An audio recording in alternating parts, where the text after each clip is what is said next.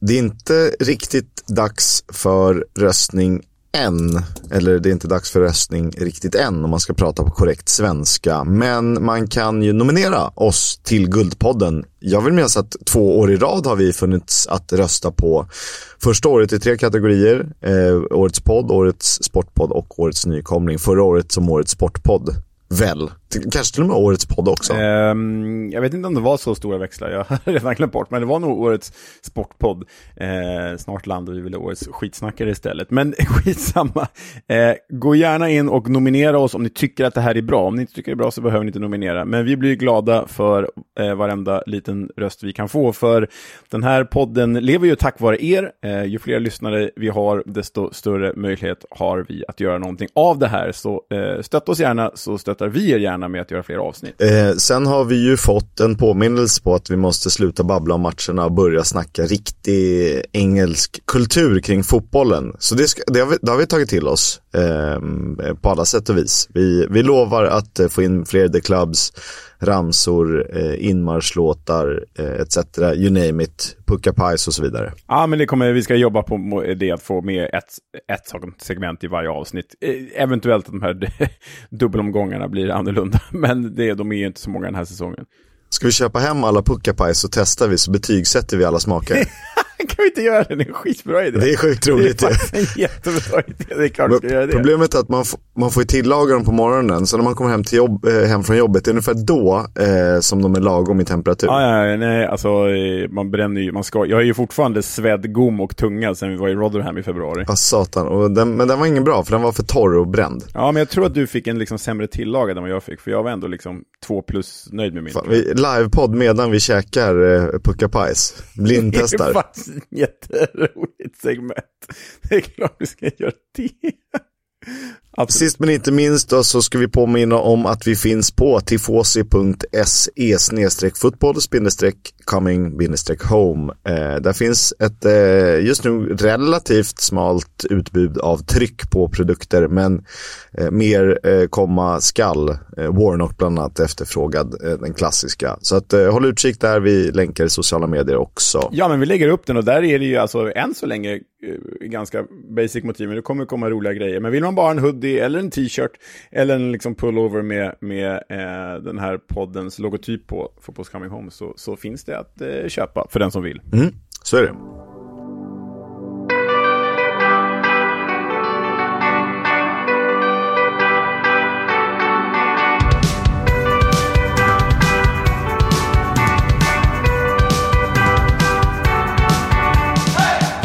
Du lyssnar på Fotbolls Coming Home, en podcast om Championship, League 1 och League 2 med mig, Oskar Kisk och med eh, Leonard Jägerskiöld Welander. Jag måste bara innan vi går vidare Kisk, jag vet att du vet det, men jag tänkte ändå eh, skryta för våra kära lyssnare. Jag var ju på fotboll här i helgen ju. Jag är ju inte eh, hemma vid, jag är ju i Spanien. Eh, och tog min tvååriga son på hans första fotbollsmatch eh, någonsin. Vi åkte och såg Villarreal mot eh, Las Palmas, men eh, vi ska inte förkovra oss i den spanska fotbollen här. Men jag såg ju två Championship-profiler, Kisk. Så fett ju. Ja. Och det, alltså, Ben Brereton Diaz är ju på en annan nivå. Det är ju nästan en Champions League-spelare numera. Ja, för oss är det ju det.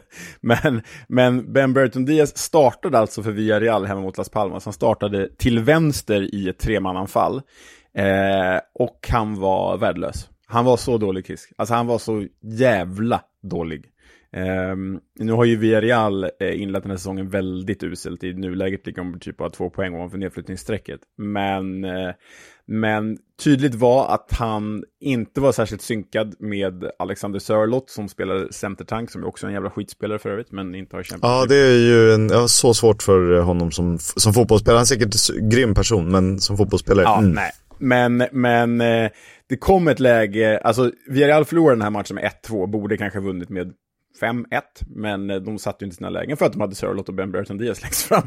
Men, men det kom ett läge i den första halvleken där det stod 0-0, där Sörlott och Ben Burton Diaz kommer eh, fria, de två mot målvakten.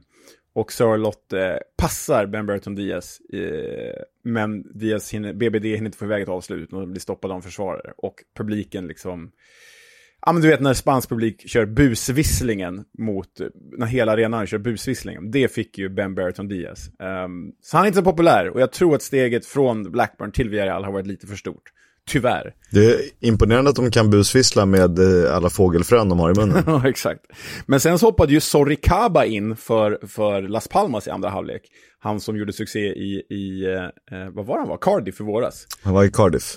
På ja. lån från något tyskt gäng va? Nej, från Midtjylland var det. Midtjylland var det? Ja, och sen nobbade han ju Birmingham för att gå till Las Palmas i, i um, i somras. Han var grym, alltså han var otroligt bra. Han, han, här såg man att så här, den här nivån passar honom. Han är lundan och han dribblade och liksom, nej han var svinbra. Så BBD, not so much, Story Cabba, eh, not so sorry. Och även om Las Palmas ligger där det gör, eh, så kan man ju ibland förstå att man väljer bort eh, Birmingham eh, eller Cardiff för Las Palmas. Eh, till och med vi kan förstå det även om det tar emot sig. Så, så är det faktiskt.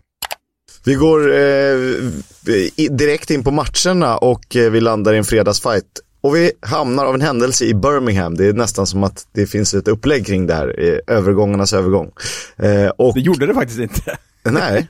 och det var ju ett West Midlands eh, derby om något, Birmingham mot West Brom. Ja, och Birmingham visade vilket jäkla lag de är under John Eustace, som inte längre är tränare för dem, så det blir en fin, fin avslutning för honom.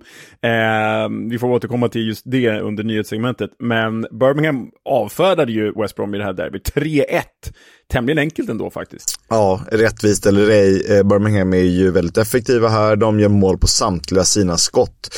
Det är faktiskt John Swift, eh, inte särskilt konstigt, som ger eh, West Brom ledningen. Men sen får de ju en straff till 1-1 och den eh, finns det ju mycket att säga om. Själva straffen alltså? Ja, ah, nej, men den är ju helt, eh, helt feldömd kan vi ju eh, säga. Det kan vi enkelt konstatera. Jag funderar på en sak här. Eh, om John Swift är namngiven eller döpt efter författaren Jonathan Swift, han som skrev Gullivers resor. För han är tydligen väldigt stor här i Valencia där jag befinner mig. För det finns en park i hans ära som heter Gulliverparken. Men... Eh, Parco del Gulliver. ja, men lite, ja, typ så. Nej, men... Eh, jag tyckte det var fint med kvitteringen för, för Birmingham, för den stod ju Juninho Bakuna för, även om, även om eh, det då var en feldömd straff. Men det var ju fint att Bakuna fick sätta den, för han, eh, han är ju utsatt, utsattes ju eh, förra omgången för rasism, och det här blev väl ett svar på det, tycker jag. Så det är ändå rätt häftigt. Det var ganska mycket så här händer mot öronen och lyssna och hyscha och sådär. Med all rätt. Eh, det kan man väl hedra honom för att han gjorde det ändå med, på något snyggt sätt. Eh, Gary Gardner, jag blir lika förvånad varje gång han spelar för det känns som att han är typ 5-6 år äldre än vad vi är och vi är ju på tok för gamla för att spela Championship. Eh, han sätter ju en jättefin frispark på eh, James Ward-Prowse, eh, Stuart Armstrong, maner eh, för att dra en referens där, eh, som blir spiken i kistan. Nej men grym, verkligen. Ehm, eh, Nej, men jag, jag är imponerad av det här Birmingham, att de liksom, du vet, efter den omgången låg de liksom sexa och vi lyfte ju deras övergångsfönster som det typ bästa inför säsongen efter, efter att fönstret hade genomförts. Och jag tycker de visar det här. Det är flera av de här dels nya profilerna som lyfter sig, men dels har ju liksom de gjort de här gamla profilerna bättre. Som Juninho Bakuna, som Gary Gardner. Ja, äh, Birmingham ser eh, fina ut hittills. Vi får väl återkomma till just det. West Brom eh, faller ganska oturligt efter en, eh, en fin formrad innan det här. John Swift kliver ut skadad i andra halvlek, vilket kommer bli mycket, mycket tufft om det visar sig vara allvarligt. Eh, han har ju gjort sex mål och varit starkt bidragande till att West Brom ändå känns som ett lag som eh, bör kunna utmana om playoff-placeringar. Instämmer, 100%. Vi går vidare till lördagen där det spelades ett, ja, derby inom citationstecken uppe i norr. Det är ju inte det riktiga derbyt, men eh, så nära vi kan komma. Det är derbyt för Middlesbrough, men inte för Sunderland. Ja, men lite så. Eh, och vad passar väl bättre än att en Sunderland-fostrad spelare får göra mål för Middlesbrough borta mot Sunderland på Stadium of Light. Sam Greenwood, nu på lån från Leeds. Alltså det är ganska orent det där ändå. Det där borde vi reda ut i typ nästa gång de möts, för det finns, känns som att det finns väldigt många spelare som har representerat åtminstone två av de tre eh, rivaliserande klubbarna där uppe i nordost, Sunderland, Middlesbrough och Newcastle. Alltså Sam Greenwood då, nu till exempel. Lee Cattermole har ju spelat i, i både Middlesbrough och Sunderland. Jack Colback har spelat i, i Sunderland och Newcastle. Um, Dean Whitehead har väl spelat i Middlesbrough och Sunderland. Alltså det finns många sådana här gemensamma beröringspunkter. För många för ett hatderby egentligen. Pratar vi, för Sunderland och Newcastle känns ju som ett riktigt, riktigt derby. Eh, Middlesbrough smyger ju med och försöker liksom hijacka den här rivaliteten lite. Och det blir så här, skulle de här spela i samma serie i 20 år och Newcastle fortsätta med sina oljepengar att vara ganska eh, bra fotbollsmässigt, ja då blir det ju kanske en förändring. För då, så har vi ju sett med, med, med många rivaliteter genom åren i England att de har inte mötts på 35 år, inte ens i liksom kuppen. Ja, men det känns ganska dött då. Ja, äh, men då känns det dött. Men jag tycker ändå från Middlesbroughs håll är det här ju liksom den stora, stora matchen för året och ändå är det många, jag menar Stuart Downing har representerat både Middlesbrough och Sunderland också. Äh, det finns lite för många så här förmildrande övergångar här för att Middlesbrough ska kunna kalla det för ett mm. riktigt hatderby. Det var ju så att Danil blev utvisad sent i första halvleken. Det är alltså, han måste ju säga något sjukt där, Kisk. För det är ju ingen, han blir alltså utvisad för en kommentar. Ja, men han måste ju säga att domaren är, är klappkast dum i huvudet och har lemlästat får eller någonting. För att det där är... Mm, det... Man blir inte utvisad för en, för en protest. Alltså, det är sällan man får ett direkt rött kort för en protest. Det är väl andra gula, eller? Eller får han direkt? Ja, det kanske är andra gula. Ja, det kanske är. Hur som, något dumt säger han. Eh, ja. Så det står ju faktiskt 0-0 i paus, men sen eh, gör Middlesbrough en riktigt, riktigt bra andra halvlek och fullbordar eh, en 4-0-seger, vilket är deras största seger på bortaplan mot Sunderland någonsin. Ja, det är ju så dags nu, men nu har de ju vaknat Middlesbrough. Nu har den här Middlesbrough-maskinen mullrat igång. Eh, och det är ju oroväckande för resten av The Championship, för vi vet ju vad Michael Carricks Middlesbrough kan göra när de är i bra form, och det här var ju äh, det här är ju otroligt imponerande. Jag menar, Sunderland var ett av formlagen. Och nu har ju dessutom Middlesbrough hållit nollan två matcher i rad. Eh, varav Senedieng gjorde en superparad i den här matchen. Eh, så nu börjar det se bra ut över hela planen för dem. Gick det inte sådär, ja, det kanske gick längre förra säsongen, för det gick ju, de spelade väl sju matcher utan att vinna eh, den här säsongen mm. och nu fyra raka segrar. Eh, var det inte något liknande förra säsongen också, eller hade de hunnit spela längre? Kanske hade gått lite längre. Jag tror att de hade hunnit spela längre. Jag tror att det var typ ända ner i november. Typ. Det kanske var till och med eh, med, med Chris Wilder vid rodret. Ja. Eh, det var den matchen. Vi går vidare till ett 1-1 möte mellan Cardiff och Watford. Ja, eh, och det, menar, det man tar med sig här, Ken Sema fortfarande skadad för Watford förut, men det man tar med sig här är alltså att det är femte raka matchen utan seger i ligan för The Hornets en seger på de elva senaste totalt och bara två segrar i The Championship under Valerian Ismael. Alltså Watford, ni har ju alltid sparkat tränare när det gått bra. Varför? Förlänger ni kontraktet med tränaren när det går dåligt? ja, det är så, det är så konstigt. Nu, jag, jag, säger inte att de ska sparka Ismael än, det, det, det är för tidigt. Man måste tro på... Ja, nu har de ju verkligen inte råd, då får de ju sparka, liksom, han har väl åtta års kontrakt Ja, men de får tro på processen, men det är bara så konstigt beteende från den här klubben att säga, ni sparkar allihopa hela tiden oavsett om det går bra eller dåligt, men nu när det går igenom uselt, då behåller ni honom. Nej, jag, nej, jag förstår inte. 1-1, alltså så här, Å andra sidan, om man ser just ur, ur, den här enskilda matchen, man ser, tar ut, plockar ut det resultatet, 1-1 borta mot ett playoff-nosande Cardiff, ja men det är ju ändå rätt bra helt plötsligt. Ja, det är väl, det är väl helt okej, absolut. Men det är två poäng ner till nedflyttningsstrecket, eller under strecket faktiskt. Eh, Aaron Ramsey borta för Cardiff, det tycker jag ändå märks eh, till viss del. De, Errol Bullet verkar ha fått ihop det här, byggt bakifrån, men eh, han är ju en, han är en nyckel. Han låser ju upp saker. Ja, nej, men han är ju X-faktorn som gör, som gör att de vinner den här matchen med 2-1 istället för att sluta 1-1. Ja, eh, Yasser Aspria eh, noteras för en sanslös miss för Watford, men han hade ju eh, sällskap i, i kategorin omgångens miss. Vi återkommer till det lite senare. ja. Coventry Norwich slutade även den matchen 1-1. Men det är ju helt sanslöst för Coventry skapade 21 målchanser. Eh, sen gjorde de, fick de bara tre skott på mål, så det är ganska dåligt.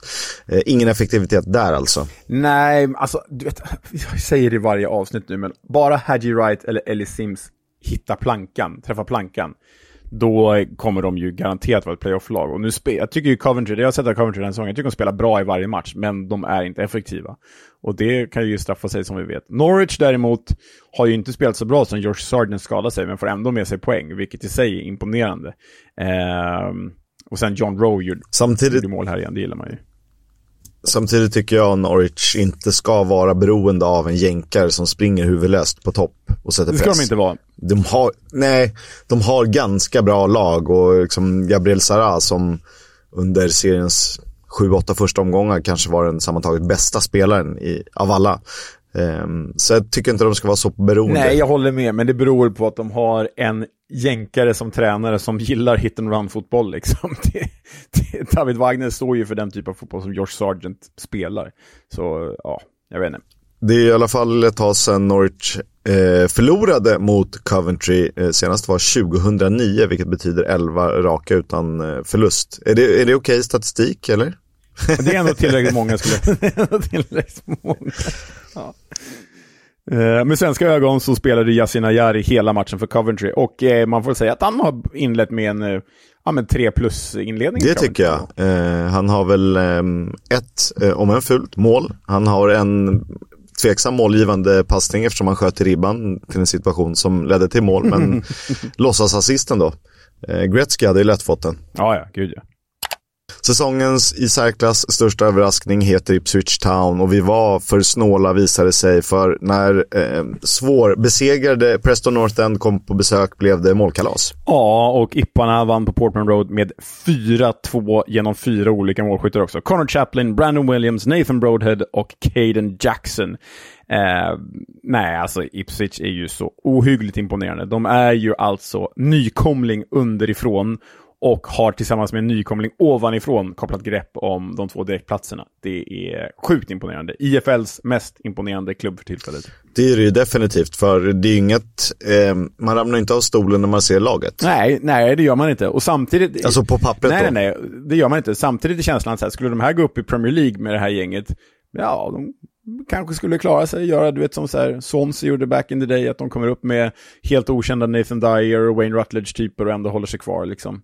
Um, så nej, Ipswich är extremt imponerande. Det, liksom, de, de ger sig inte, de bara trummar på. Maler på den jäkla traktorn som de är. Det här var ju tredje raka förlusten och fjärde i följd utan seger för Preston North End som har släppt in 11 mål på tre matcher. Innan det hade de släppt in 6 på 8. Så att de har hamnat lite i en formsvacka. Nu handlar det om hur Ryan Lowe kan lösa det här. För vi såg att de gick ju i, i stora sjok under förra säsongen eh, och det här behöver de ju fixa till. För i och med det här så skiljer det 8 poäng från tredje placerade PNI upp till eh, Ipswich på andra plats. Ja, jag måste säga att du har ju varit helt rätt i din, din analys inför säsongen att PNI kan överraska och det har de ju gjort.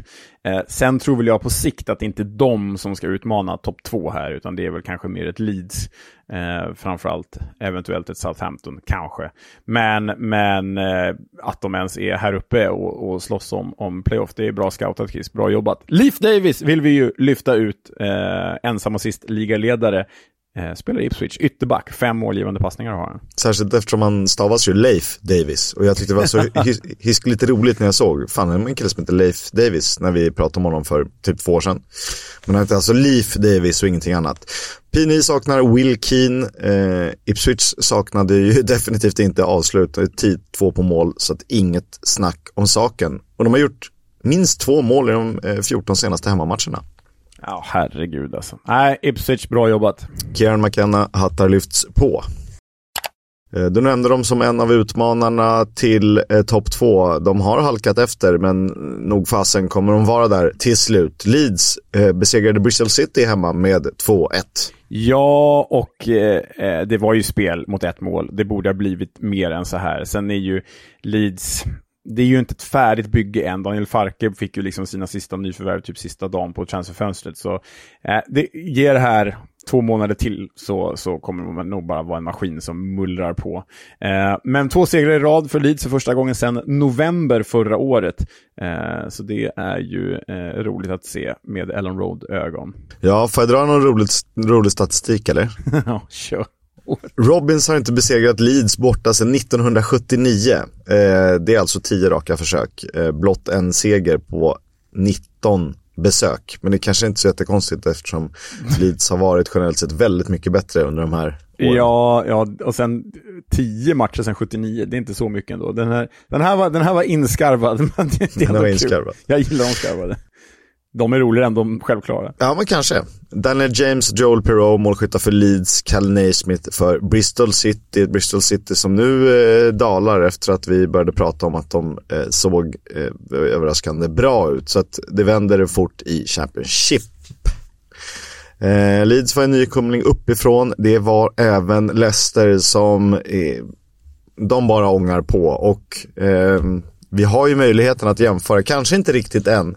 Vi har haft tre riktigt, riktigt bra lag. Eh, det har varit Fulham första säsongen, det var Burnley förra säsongen och nu är det Leicester. Och eh, rent poängmässigt är ju Leicester bäst. Ja, men Leicester är ju det minst spektakulära av de här tre som du nämnde, som vi har följt. Alltså, Fulhams höjd var kanske den högsta tack vare Mitrovic, men Burnleys höjd under kontinuitet var ju högre än Fulhams. Liksom. Som lag var ju Burnley höj, hade de högre höjder än, än Fulham. Leicester är ju bättre, men de är ju så här på ett Juventus-sätt bättre.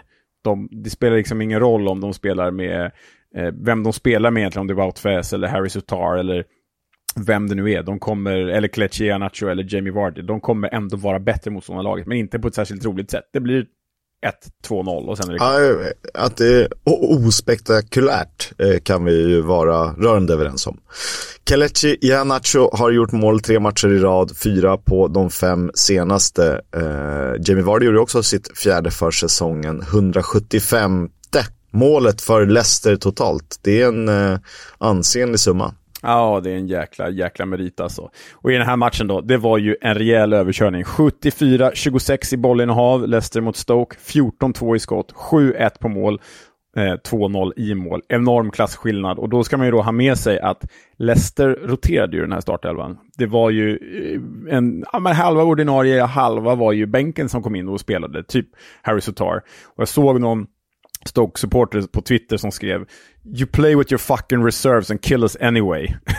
det, ja, men det är, ibland, ibland är det inte ljust att vara Stoke alltså. Nej, men Leicester är ju, Leicester, som, återigen, Leicester ska aldrig hamnat här nere. De har ju eh, för bra trupp för det. Och de har ändå sålt av de absolut bästa spelarna.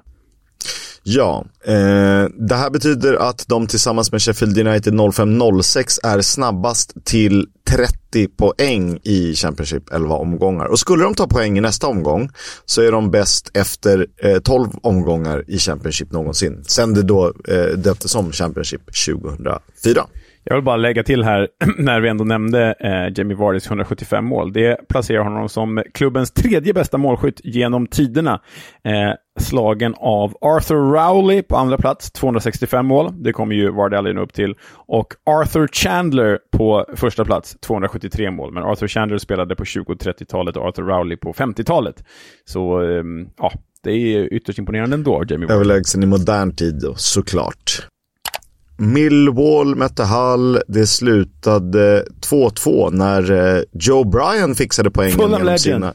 Fulham ja, Legends. Sitt första mål för Lions. Ja, eh, och det var ju den ack så viktiga 2-2-kvitteringen. För dessförinnan hade ju Millwall faktiskt tappat en 1-0-ledning till 1-2 mot gästande Hull. Jadon Philogene Bides och Adama Traoré stått för Hull-målen. Men eh, Millwall och Gary Rowett, det, det, funkar inte den här hösten. Det gör bara inte det. Nej, och eh, när spelet hackade eh, överlag så visste man att men på hemmaplan så kommer man ju inte bli överkörda. Och det blev man inte här heller.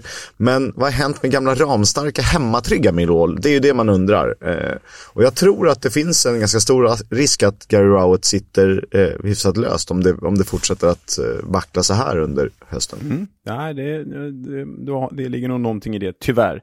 Hull har tappat sitt eh, flyt och har faktiskt bara en seger på de sex senaste matcherna. Många kryss dock. Sen ska man ju tillägga att Millwall är tre poäng från sjätteplatsen och playoff. så det, det är inte så eh, uruselt, men det stämmer inte heller på planen. Nej. Det har inte heller gjort på sistone för Plymouth Argyle eh, som här föll mot seriens eh, just nu stora formöverraskning, eh, Swansea. Ja, men vi sa ju, du vet, Michael Duff ja. behövde bara få tid på sig med Barnsley, han behövde form med Swansea. Nu är Swansea fyra raka segrar i serien och fem utan förlust. Och här var det ju liksom ja, tre mål framåt på Home Park. Det är ruskigt bra av Swansea faktiskt.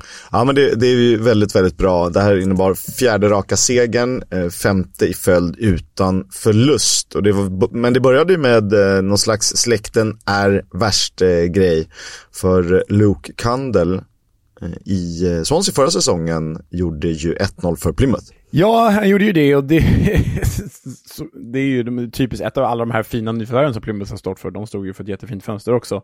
Men, men Swansea är supereffektiva, Jerry Gates springer livet ur sig där uppe på topp och det här Swansea börjar se riktigt trevligt ut alltså. Ehm, det ska bli spännande att se vad Michael Duff kan ta eh, på sikt. Ehm, det var ju faktiskt snack om att Swansea ville ha Steven Schumacher. Schumacher, exakt. Alltså Plymouths tränare som ersättare till Russell Martin, men det blir ju istället Michael Duff. Och det verkar väl kanske ändå vara ett rätt val. Vi får väl se nu. Men du, Plymouth börjar jag bli orolig för. Det här är fjärde förlusten på de sex mm. senaste. Eh, nu ligger de på 18 plats. Jag tror att om vi summerar säsongen och de ligger på 18 plats, då får man nog ändå vara hyfsat nöjda. Eh, men eh, det är klart, eh, läge att börja göra någonting i alla fall. Swansea är väldigt effektiva här också ska sägas. Så Plymouth hade ju kunnat kanske göra någonting bättre än att förlora med 1-3. Eh, QPR borde nog gjort något bättre än att förlora med 0-4 hemma mot Blackburn. Ja, men herregud alltså. Jag börjar i QPR-änden av det här. De har alltså vi har ju pratat om att de är iskalla på hemmaplan. En poäng på fem matcher nu. Men tittar man deras hemmafacit, och det är inte bara Gareth Ainsworths fel, det är liksom hela klubben. De har en seger på hemmaplan på det senaste året. På alltså de 365 senaste dagarna har de en seger på hemmaplan, Kisk. Det är så jäkla uselt. Ja, det är, det är ju... Det är oacceptabelt. Det är oacceptabelt. Det är nedflyttningsmaterial. Dessutom i den här matchen så hade de ju 26 avslut. Sex av dem gick på mål. Absolut inget gick ju i mål, vilket betydde då att Leopold Wahlstedt som står i Blackburn fick hålla sin första nolla. Den svenska målvakten som nog borde vara en av tre i landslaget kan man ju tycka.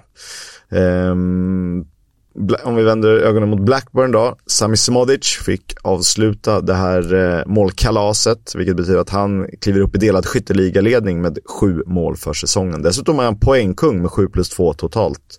Poddfavoriten. Un Ungern-irländaren. Ja, äh, men han, äh, han har ju varit svinbra och fått en lite annan roll den här säsongen och ligger lite längre fram, lite mer centralt i banan. Äh, men liksom tagit över Ben Burton Diaz roll i det här laget kan man väl säga.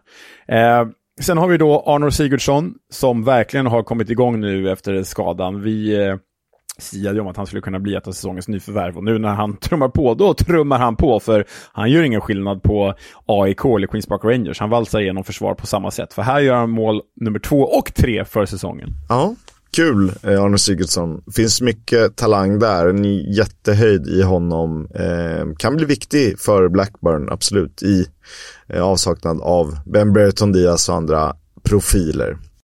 Sheffield West, han började skratta. När jag såg eh, resultatet på den här matchen så det var en axelryckning och så gå vidare. Sheffield Wednesday, Huddersfield 0-0. Ja, alltså det är ett skott på mål totalt i matchen. Men det som, det som gjorde något med den här matchen, det var ju faktiskt att det var Darren Moore som kom tillbaka till Hillsborough. Och han hyllades från alla håll och kanter, förutom från Thank You Mr. Chansiri, som satt på sitt Bondskuggsmanér och, och klappade en imaginär katt uppe på läktaren. Eh, nej, men eh, Darren Moore åkte ju ändå till sin gamla arbetsplats och löste en pinne, och bra var väl det för Huddersfield, för dem, eh, så länge de inte förlorar här. Och Owls, uppe på tre poäng nu, alla fall, Kisk, vårt gäng, way. Ja, nej, ja det känns, det är bara smolk i bägaren. Visst, det, det, det, fanns chanser i den här matchen, men det är väl kanske rätt talande att eh, båda lagen har lägen, men att det slutar med ett skott på mål. Eh, för nog hade det kunnat bli 3-2 eller 2-3 eller 1-3 eller 3-1 eller vad fasen som helst. Men eh, det är kallt. Huddersfield eh, kan ändå vara nöjda med en poäng borta mot en bottenkonkurrent, eh, får vi eh, nog lov att kalla det här mötet. 0-0 ehm, rätt talande särskilt för The Owls alltså. Tredje poängen in. Yay. Fem mm. mål på elva matcher. Fantastiskt.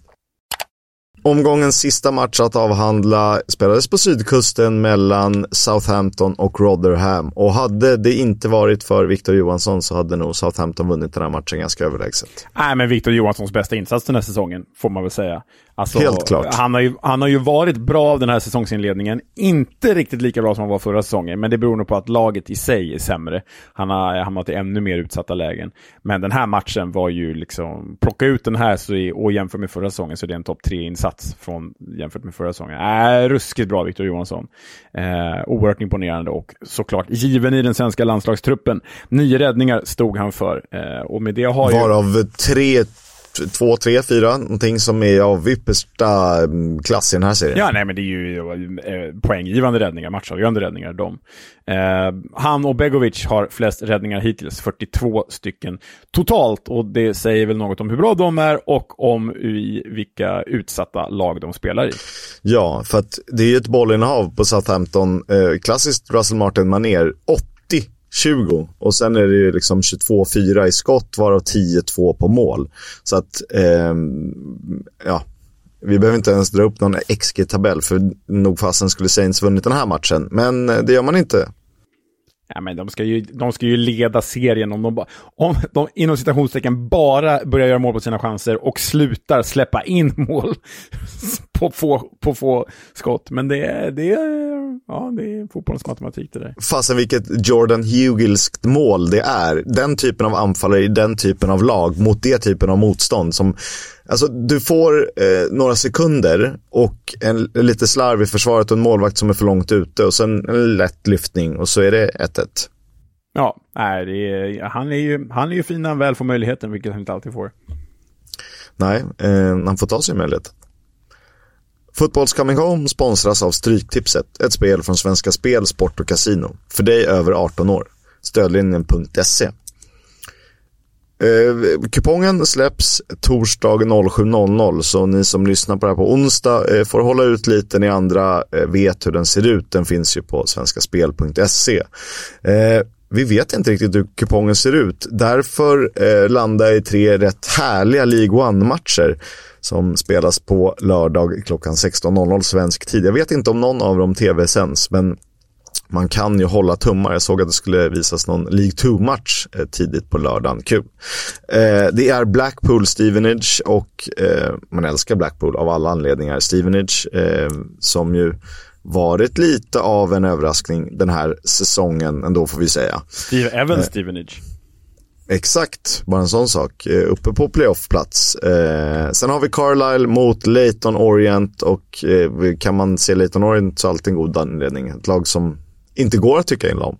Sist men inte minst, Stoke-rivalerna Port Vale tar emot Fleetwood Town. Det är klart det är en jävla härlig match. Varför inte?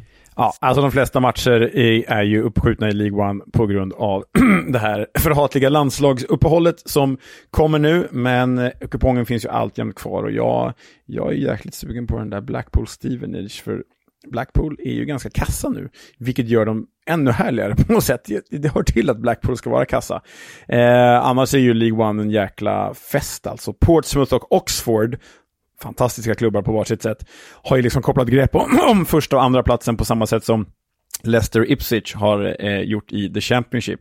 Och sen eh, är det ju riktigt deppig läsning om man tittar nere i tabellen, för där ligger Reading tredje sist, nedflyttningsplats.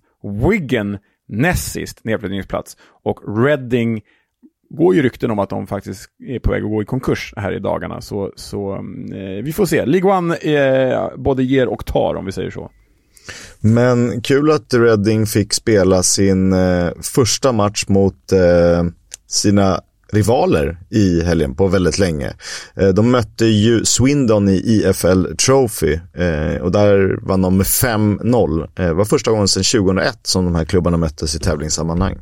Det har varit lite med du vet Aldershot och egentligen är det väl Swindon och rätta mig nu, Oxford som är rivalerna ja. i den här Didcot Triangle, men Reading smyger in där likt Middlesbrough gör uppe i norr. Um, och det har ju handlat om hur ofta lagen har mötts och när de har varit i samma serie. Men um, det går väl att plocka fram. Jag såg att det var, hade varit lite rusningar på stan. De passar väl på när de kan. Uh, för I övrigt får man inte mycket glädje om man bor i Reading. Nej, det får man verkligen inte. Det är faktiskt riktigt deppigt där. Och ändå ligger de före Wigan då, som jag noterar. Wigan ligger alltså näst sist av 24 lag, ligger på 23 plats. De har gjort femte flest mål i serien. Vad pågår? Varför har de gjort femte? De har ju minus åtta poäng. Ja, såklart. Det är därför. Såklart. Bra, tack. Annars hade, visst, de hade i och för sig bara varit på typ 18 plats, men eh, och, och Reading har ju minus fyra poäng, så att båda hade, ja, Reading hade varit eh, under strecket, ja. Wigan en, en, liten bit ovanför ja, strecket. Ja, bra, så är det ju.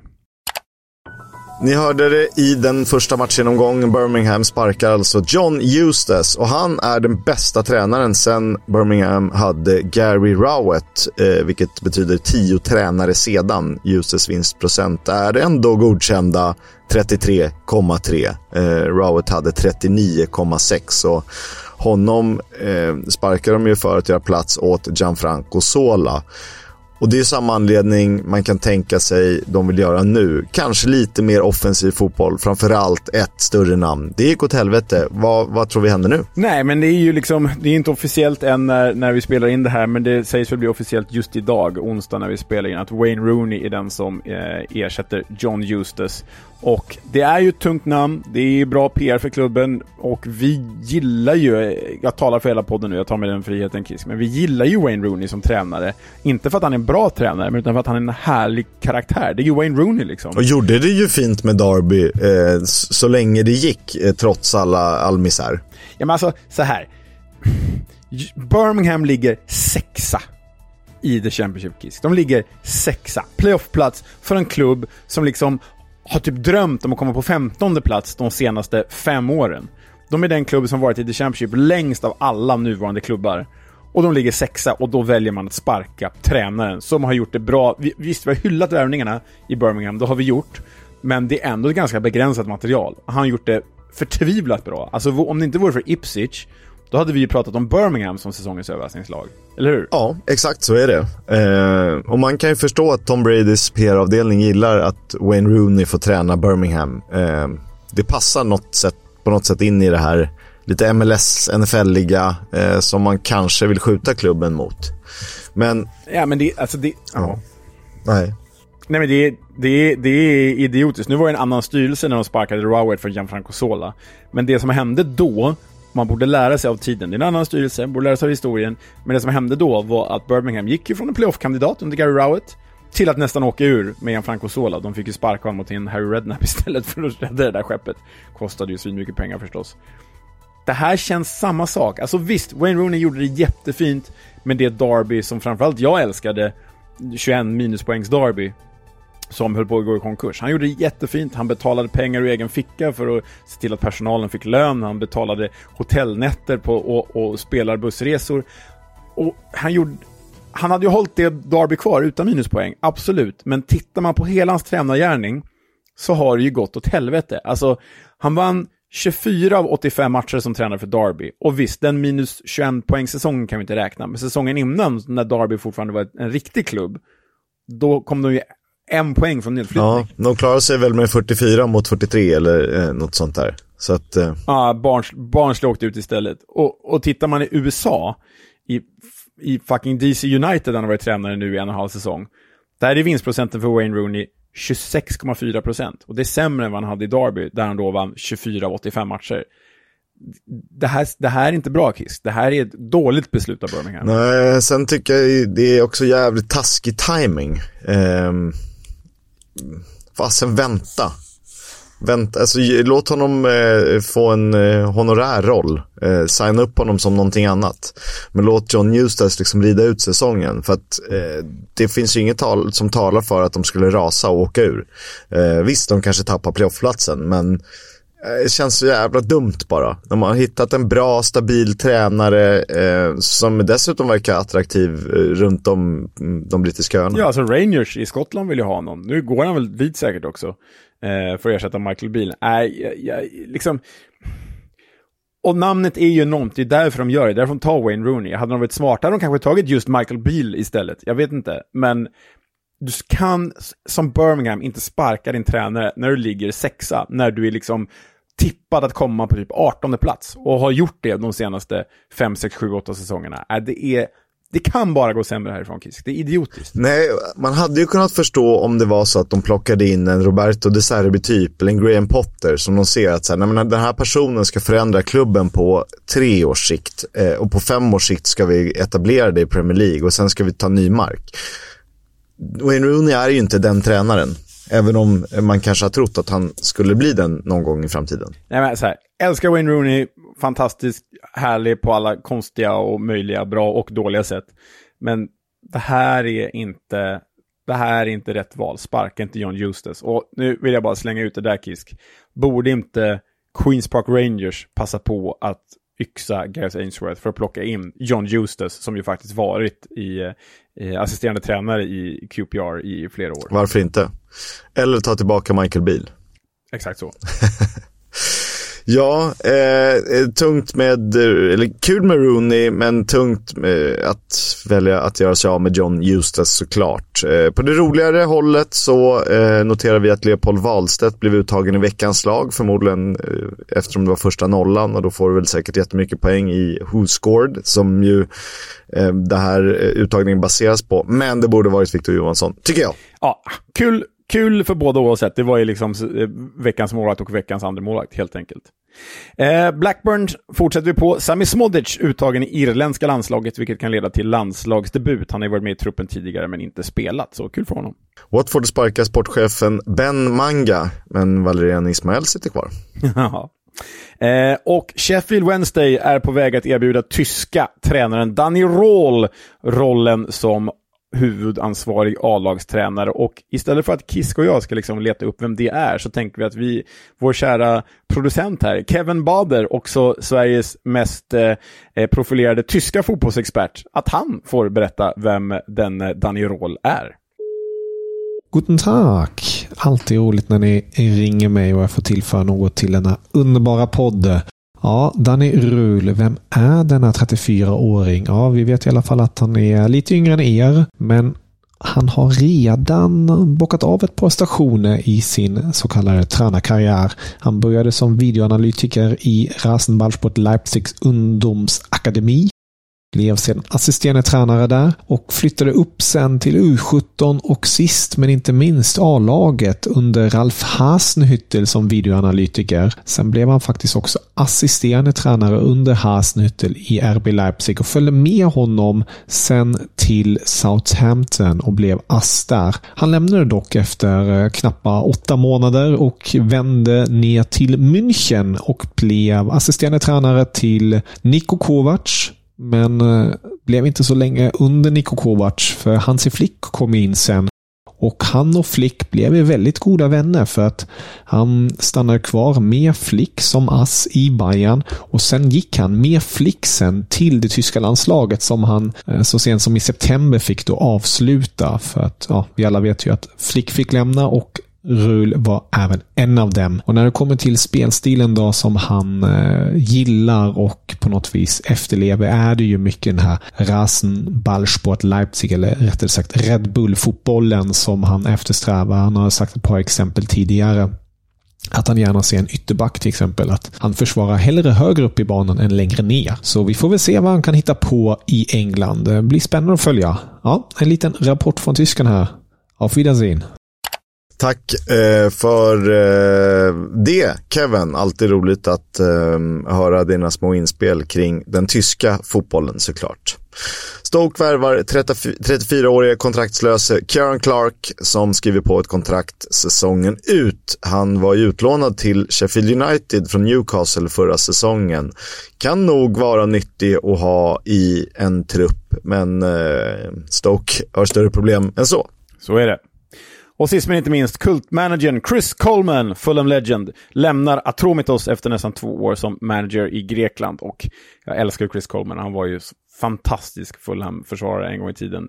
Och riktigt karismatisk tränare också, för er som har sett Sunderland till Adai vet vad jag menar. Men eh, jag måste säga att han är inte är så bra tränare. Så jag skulle inte bli förvånad om han landar i typ Queens Park Rangers eller liknande. Ja, säkert något mittengäng i League One som behöver lite hjälp under säsongen.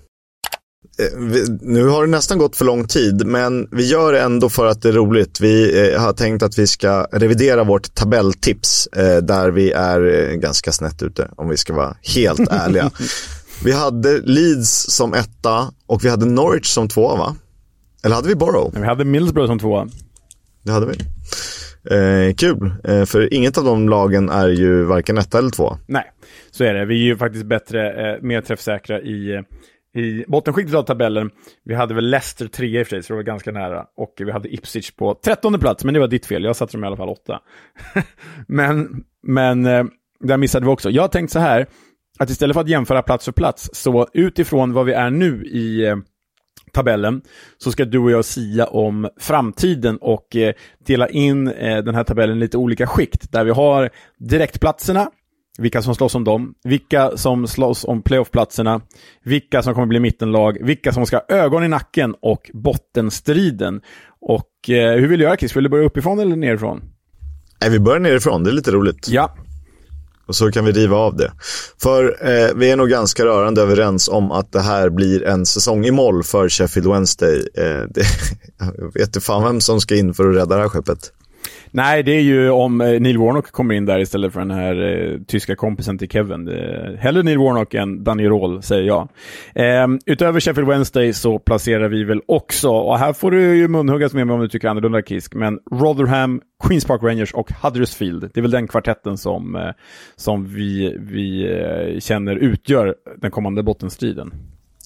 Ja, och det var väl typ så vi kände inför säsongen, rätta mig om jag har fel. Det, det, Huddersfield har väl sett någorlunda bättre ut, och, vilket är lika med att de har tre poäng mer än i QPR. Så det, det, är inte så att man ramlar av stolen. Och QPR har nog överraskat lite i de matcher de faktiskt har vunnit. Eh, men det här är ju bottenkvartetten, inget snack om saken, så vi får väl se vilka som klarar sig. Jag tror, Rotherham skulle kunna göra ett så här ryck eh, under våren, kanske. Men och QPR, får de in en riktig tränare och börjar spela efter sin talang istället för efter vad tränaren tycker är en vettig fotboll, då, då det finns ju någonting där också. Ja, det gör det ju. Det man ska med sig med Huddersfield är att de precis anställt Darren Moore, vilket känns som liksom, den bästa tränaren av alla där nere, plus att styrelsen har lovat värvningar i januari. Sen kan ju det bli så här Sheffield Wednesday, dåliga värvningar, men, men det får vi se. Det talar i alla fall för Huddersfield i det här gänget gör det. Vi har kallat nästa kategori bestående av tre lag för ögon i nacken, vilket betyder att de känns inte helt säkra, men de borde egentligen inte behöva oroa sig för nedflyttning. Och eh, där kan man ju tycka att vi är lite kontroversiella. Jag tror ju att du har fel där, men eh, vi börjar med första Stoke, känns det ju eh, rätt hopplöst kring och de kommer nog få titta sig om över axeln. Ja, det, om jag får framhäva mig själv någon gång så gör jag väl det här. Jag sa inför säsongen att Stoke skulle just ha ögon i nacken och det ser onekligen ut så. De får inte ihop det här främlingslegionen som de har värvat och eh, man undrar ju när eh, Alex Neil får gå som tränare för Stoke gillar ju att yxa bra tränare. Ja, om han nu är så bra tränare. För, eh, eh samtidigt, det verkar inte vara tränaren det är fel på.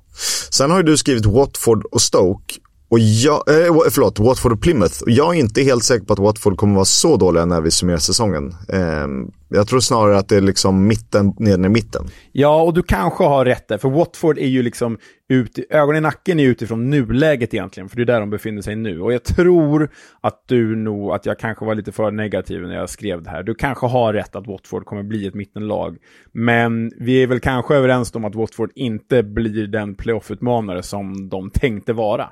Nej, där eh, är, vi rörande överens. Eh, det är klart att de har potential för att göra det mycket bättre, men jag ser inte riktigt det och den här konstiga tränarutnämningen, det, det, det sänder fel signaler. Sen har vi skrivit Plymouth och eh, ja, spelmässigt funkar det inte alltid och utdelningsmässigt, men de har ju jävligt bra eh, pigga spelare. Pigga spelare, ungt. Men ja. det, de kan ju också vara nykomlingen som har dansat lite. Lite så, pigga spelare, ungt lag, men ganska naivt också. Alltså det är inte Russell Martin naivt, men det är naivt utifrån deras unga manskap. Jag tycker att de åker på ganska konstiga och billiga mål och bakåtchanser där Connor Hazard i målet får jobba i onödan. Jag vill ju gilla det här Plymouth, eller jag gillar det här Plymouth, men jag tycker att de känns lite för ofärdiga, lite för valpiga och med den tunna truppen, ja, jag, jag är nog ändå lite rädd för dem på sikt, att det, det kan skita sig mer än vad det går bra. Ja, det, jag tror att de klarar sig i PGA-kombinationen. De har lite för mycket spets i typ Hardy i Morgan Whittaker och Balimumba. Och eh, övriga lag där nere är lite för dåliga, så de kommer inte behöva oroa sig.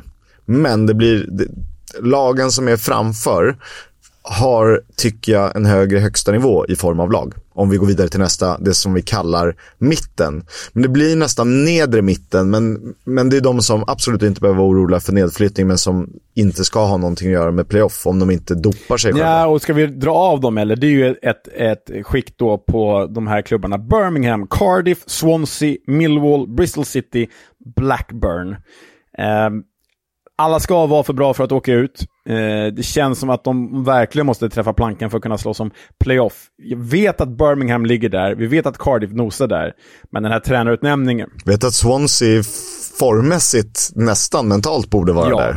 och Millwall ska ju vara där sett till liksom, trupp på tidigare säsonger, men Millwall har ju börjat sådär. Bristol City och Blackburn känns ju supergivna mittenklubbar. De behöver inte röra. Det är ni liksom supergivna. Men, men Swanseas, Michael Duffy är lärare, men Swanseas trupp känns lite för tunn för att orka spela så här bra fotboll som du är just nu under eh, lång tid. Och den här tränarutnämningen som Birmingham gjort, jag, jag ser bara ett ras i det. Jag ser inte att de kommer bibehålla det de faktiskt hållit på med hittills. Nej, det är risk att det skadar mer än det, eh, alltså att det hjälper mer än det hjälper. Um, för det är ju, eh, den här mitten är egentligen det tråkigaste, men kanske på något sätt det härligaste. Det är de vi blir tvungna att bekanta oss med, blir riktigt bra polare med eftersom de är kvar säsong efter säsong. Lex, Birmingham och eh, South Wales, bröderna där. ja, ja, verkligen. Sen ska man ju ha med sig att i det här läget för ett år sedan, alltså då ledde ju typ QPR-tabellen och Reading låg fyra. Reading åkte ut och QPR var liksom sex poäng från att åka ut. Så det, det, betyder ju att liksom Cardiff och, och, och, Swansea ligger där, där de gör nu, eller Birmingham behöver inte vara en garanti för någonting. Alla de tre kanske åker ut. Vi vet inte, men det här är det vi siar om i alla fall. Ja, och det för oss in på nästa eh, som är ett eh, koppel om sju klubbar som då ska vara med och utmana om playoff. Och där är det kanske mest intressant då Middlesbrough som vi hade som tvåa, eh, som ligger på plats 16 mellan Millwall och Blackburn i nuläget de är ju på gång nu, har de visat. Och de kommer lyfta, likt Reading rasade och likt de lyfte förra säsongen. Ja, nej men absolut. Middlesbrough har ju, som vi ser nu när de är igång här, enorm potential, enorm höjd och under Carrick, nej men både du och jag känner väl att det här är ju, nu är nog topp två för långt bort, men, men eh, det här är ju en playoff-klubb, ska vara det. Coventry har vi där, Eh, börjar de bara göra mål så kommer de som sämst komma sexa liksom. Sen har vi Norwich, West Brom, Southampton, Hull, PNI. I det gänget, Kisk, vem är du mest osäker på som en playoff-utmanare? I det gänget? Eh, Hull är så jävla ojämna, ursäkta att jag svär. Det är fasen vad man går bort sig där. Eh, West Brom tycker jag ändå har sett lite bättre ut än vi har varit vana vid. Alltså om jag, om jag vänder på det, det lag jag är mest besviken på, som jag trodde mest om i det här, obviously Middlesbrough med tabelltipset, men Norwich. För när de har haft sin högsta nivå så har de ju definitivt varit ett playoff-gäng den här säsongen. Men de tar ju fram det alldeles för sällan och då undrar man ju om det är managerproblematik eller om det är dåligt värvat. Jag vet inte. Nej, jag, jag håller med. Jag är också mest besviken på på Norwich och därför är man ju orolig för att de återigen ska missa playoff. Sen är man ju i och för sig vi var, hade ju rätt i vår analys av Southampton att de är ju lite för naiva för sitt eget bästa, men de har ju samtidigt en alldeles för bra trupp för att liksom missa de här topp 6-placeringarna ändå. Sen liksom... Alltså pratar vi top forwards, då är det Che Adams, Adam Armstrong och Ross Stewart. Det är ju, Nej, det är ju fusk. Det är ju det, ja, det är, fusk, det är fuskkod ju. Eh, sen Preston och Hull, ja det är klart att båda de överpresterar om de kommer på topp 6, men eh, av det jag sett hittills, jag tycker ändå det finns en jäkla grundstabilitet i de två eh, klubbarna och de två lagen. Så eh, jag blir inte förvånad om bägge når playoff. De kommer definitivt slåss om det länge. Sen är det ju nästan så, och nu har vi ju lite förutsättningar i och med att vi har sett elva omgångar och vet hur det ligger till. Du har ju skrivit Sunderland som ett av fyra lag att slåss om direktplatserna. Jag, ah, jag vet inte fasen alltså. De är jäkligt bra. De har seriens, en av seriens tre bästa spelare hittills, Jack Clark. Men de är väldigt unga. Och eh, det stormar alltid kring Tony Mowbray, även fast det inte borde göra det. Det är lite som att man vill ha bort en tränare där det verkligen funkar. Så jag vet inte, jag skulle kunna tänka mig att ha dem som ett av då åtta playoff-lag och lämna dem utanför den här topptrion som jag tror det kommer vara. Ja, men vi kan vara överens där. Jag, jag, Sunderland är liksom så ett, ett hopp. Jag kände mig tvungen att skriva två utmanare till direktplatserna och då skrev jag Leeds och Sunderland. Så, och, så här, om, jag tving, om, du, om du är tvungen att välja två utmanare till Leicester Ipswich, vilka väljer du då? Vi är överens om Leeds. Vem skulle du ha som andra utmanare? Där jag uppenbarligen tar Sunderland då. Ja, för att det är kul så säger jag Norwich. För att det, alltså, ja. det finns där. Det finns där någonstans bara. Lite svårt att, att ta fram. Men, ja. Eh, eller ska man säga Middlesbrough? Bara för att det är kul. Jag säger Middlesbrough. Ja, jag säger ja, Middlesbrough. Ja, bra. Bra, stå på Middlesbrough. Det är, så, så gör Jag har ju stått för West Brom som playoff-utmanare eller som playoff-lag i liksom tre säsonger nu. Så att... ja. Nej, men, och om vi ska vara ärliga så tror vi väl egentligen att det bara är Leeds som kan utmana Leicester Ipswich om direktplatsen. Ja, det vi har sett nu om vi gör vår matematik kring hur, hur truppen är byggd. Eh, det som är lite tråkigt att det är eh, så överlägset för att nu måste vi ändå säga att Leicester och Ipswich blir topp två. Eh, men jag, någonstans långt bort på horisonten så ser jag att det borde knacka lite för Ipswich. Vad jag baserade det på är ju en, eh, en magkänsla och ett finger i luften. Men eh, visst, de gör ju flest mål i serien. Och, eh, men de släpper in ganska mycket. Sen har de en bra målskillnad till skillnad från många andra gäng i den här serien. Så att, jag vet inte, men skulle det börja hacka så släpper de ändå in rätt mycket mål och sådär. Det skulle kunna bli ett enlagsrace och att det är snarare typ Ipswich, Leeds, kanske något mer lag, än Norwich, Middlesbrough som, som slåss om andra platsen. Ja, ja. ja det är ju, Leicester är ju, Leicester är givna, det vet vi. Det, ehm, det vet vi. Ja, det där var väl vårt eh, tabell, reviderade tabelltips. Ja, nästa gång ska vi käka puckapajs i livesändning. Ja, alltså på riktigt, vi måste ha en sån special. Vi gör, det måste gå att köpa i Sverige, va, puckapajs. Det måste ju gå. På, Ja, det fanns ju den här The English Shop som Kenny Pavis fru drev förut i, i Söderhallarna. Jag undrar om de hade en till butik. Eh, så där var jag ju innan någon Championship tisdag eller Champions League-match eh, så köpte jag en puckapaj och en typ en strongbow eh, bara för att få känslan. Det blev inte lika bra för att det tog ju 45 minuter att värma och sen tog det 30 minuter att svalna. Så matchen var ju slut och hela familjen har gått och lagt sig och min strongbow var ju fisig och avslagen. Men eh, det är tanken som räknas. Så är det. Eh, är vi utlovade det i alla fall. Vi borde kanske höra av oss till Kenny Pavey om att gästa podden, snacka Millwall. Eh, lite uttjatat kanske. Och snacka puckapajs. Och snacka puckapajs, verkligen. We'll have a chat about the fucking game. About your game, last few months, last few weeks. Fucking character. Eh, Neil Warnock har varit ganska tyst sen det har tisslats och tasslats om att han är öppen för att ta Sheffield Wednesday-jobbet. Men en eh, gammal klassiker som jag hittar på någon Scottish Banter-sida eh, tycker jag är väl värd att titta på, eller hur Leo? Eh, ja, det, det, tycker jag absolut. Vi kan väl bara köra igång den direkt så, så får våra kära eh, lyssnare höra. He should have timed his run and certainly he was in and goal. Offside given against him. Just before that... You should have gone to spectators, Charlie, because I tell you what, he's not offside. Well, he's absolutely bang in line, not offside. Well, maybe you should go also then, Jeff, because uh, you couldn't see driving home the other night because you you don't even wear your glasses in, in uh, TV in case you get you get slagged off. So You just, uh, you just stick to Specsavers and out. Fy fan dåligt jävla skott där alltså. Ja, det var, uh, ja, det var en dålig comeback. Sky Sports bjuder alltid på någonting eh, roligt. Ja, men det var allt för idag. Tack till eh, Stryktipset som är med såklart. Eh, kul att det finns lite grejer att köpa på tifosi.se slash fotbolls-coming-home. Vi delar länken. Vill du eh, framföra något mer Leo eller ska vi sikta på att röra oss under 60 minuter idag? Ja, vi provar under. Det har ju inte hänt på ett bra Nej. tag. Då säger vi tack för idag och på återseende, eller återhörande, eller adjö.